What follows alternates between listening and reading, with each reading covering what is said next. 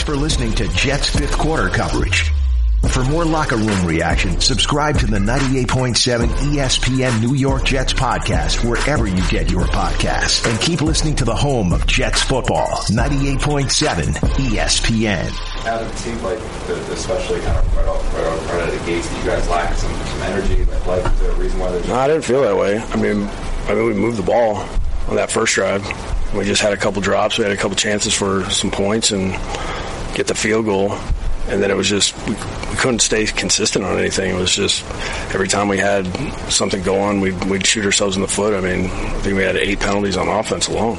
Adam, you, you had uh, you know, obviously the big game in last against the run.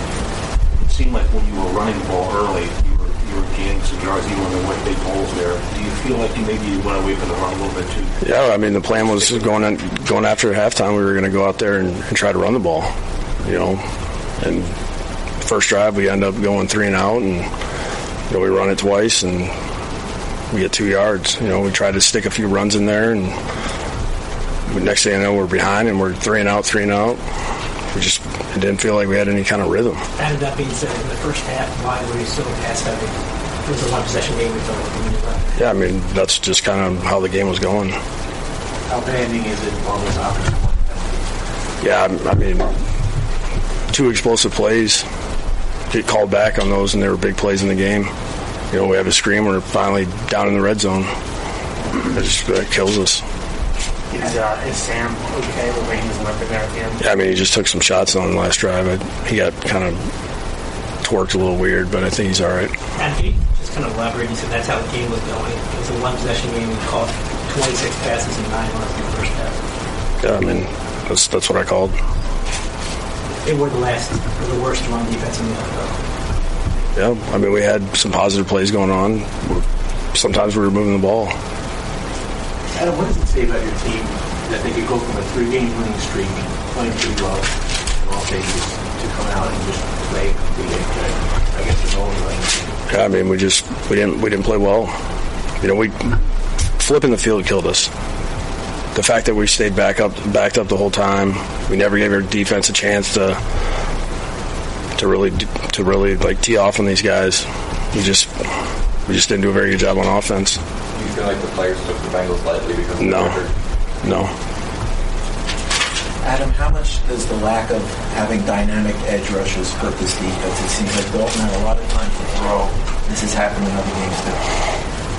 That's hard to say. I mean, we'll have to go back and watch the film just kind of see what we are you know, kind of what happened. You know, with that said, I, I just felt like our defense.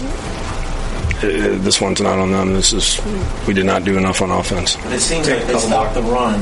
You guys were number one against the run, but then teams just can throw at will most of the time, like today. So, what difference does it make you guys the number one run defense? Yeah, I mean, we just got to find a way to get off the field, keep them third and long.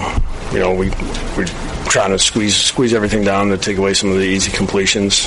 You know, I mean, we can act like Andy's, you know, just because he's had been out for a few games, and I mean, if he has some, he has a little bit of time, he's got some open lanes, he's going to find completions. How much did the drops?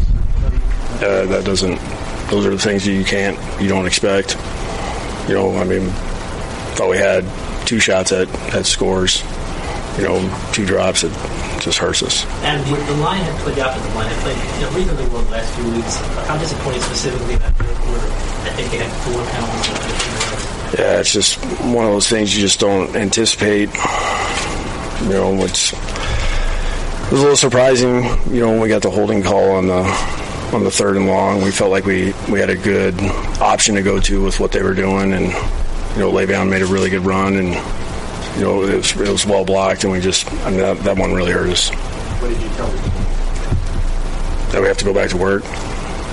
I mean, we, we didn't play well enough. We didn't play well enough as a group. We didn't do enough to, to give us our chance, ourselves a chance to win. What was the mood like in that locker room after the three-game win streak? It's quiet.